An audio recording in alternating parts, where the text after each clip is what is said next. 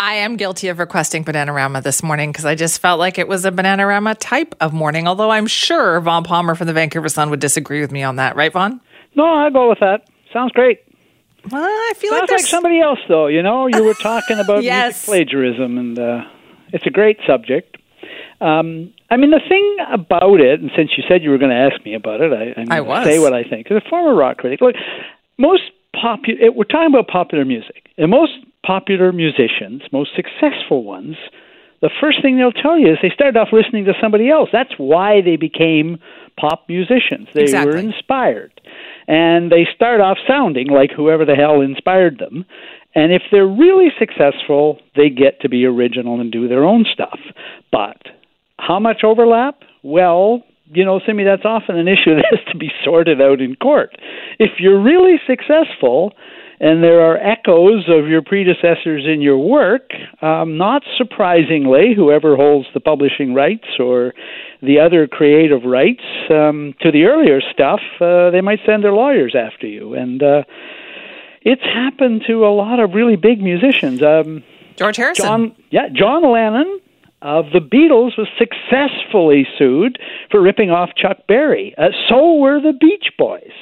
Now, I recall someone saying at the time, I think it was a musician, that everybody ripped off Chuck Berry. In fact, you could argue that rock and roll Exactly, itself right. ripped off Chuck Berry. So there is, however, Simi, I give you the greatest of the legal battles over plagiarism, yes. and it was the accusation of self plagiarism, where Neil Young was sued by his own record company for not sounding enough like Neil Young. What? Yeah, he put out albums. The- Geffen Records signed Neil Young uh, away from his previous record company and looked forward to him churning out a whole bunch of Neil Young type hits, and he put out a whole bunch of albums the record company didn't like, and they sued him for not sounding enough like Neil Young. In other words, they bought him looking for him to sound like Neil Young, and he didn't.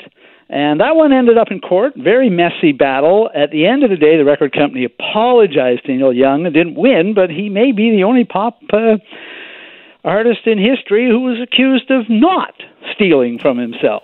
That seems like crazy that they would even file that. That was David Geffen, I guess. And but just crazy. Why would you even file that lawsuit? Because Well- you don't tell somebody how to sound.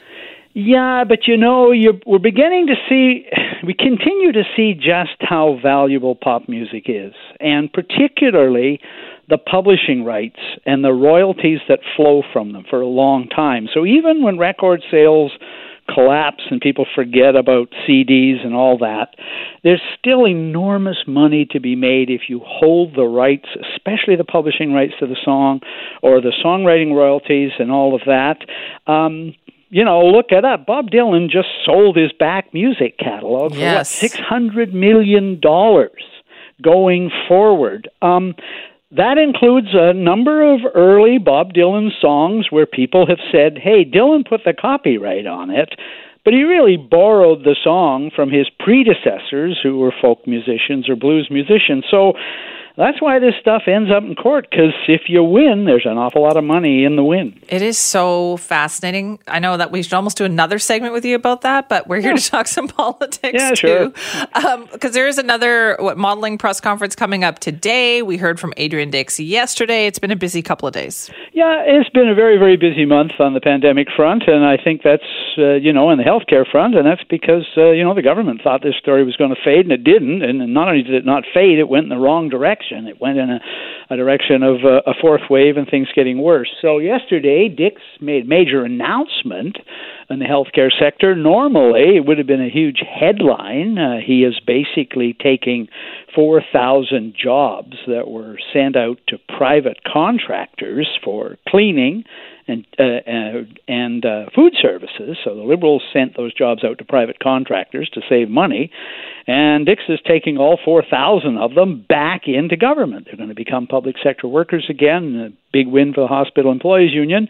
As I say, that normally would be a huge story, and, and in the long run, it's an important one. But when Dix went to questions yesterday, um, not surprisingly, all the questions from the news media were about uh, open issues around the pandemic, the outbreaks in long term care, the vaccine passport controversy, enforcement, and all that. Which is still such a huge issue. And we still haven't gotten all the details on the vaccine passport either. No, and I mean uh, one of the questions. I mean, I'm getting them in emails. I'm sure you are as well. Which is, you know, how do I register for this? How do I get Yeah. one of these things? What do they look like? What if I don't have an iPhone? All that details to come, and there's not a hell of a lot of time before they do. You got to you got to be going on these things by September the 13th. So. It's like a lot of things the New Democrats have done this summer on the pandemic. It's not a rush job, but now they're scrambling because um, it's gotten worse you know, for a long time they were saying we don't need vaccine passports. So um, that's part of it. Uh, We're waiting for the details along with everybody else. Uh, the other question I think that hanging out there in the air is um, there's a big outbreak here in Victoria at a place called Sunset Lodge. A bunch of people have COVID 19, uh, residents and a few staff. And how did it get in there when, you know, we're told 100% of the residents are vaccinated. And Dix got asked about this yesterday, and I didn't find the answers all that reassuring. I don't think he knows the answer to that yet, which is surprising too. Um, there's a suggestion he he referred to it that it may be related to the fact that the people were vaccinated a long time ago, and perhaps it's a sign that the efficacy of the vaccines are fading. That's a disturbing thought. Yeah. He suggested the government's looking at the possibility of booster shots.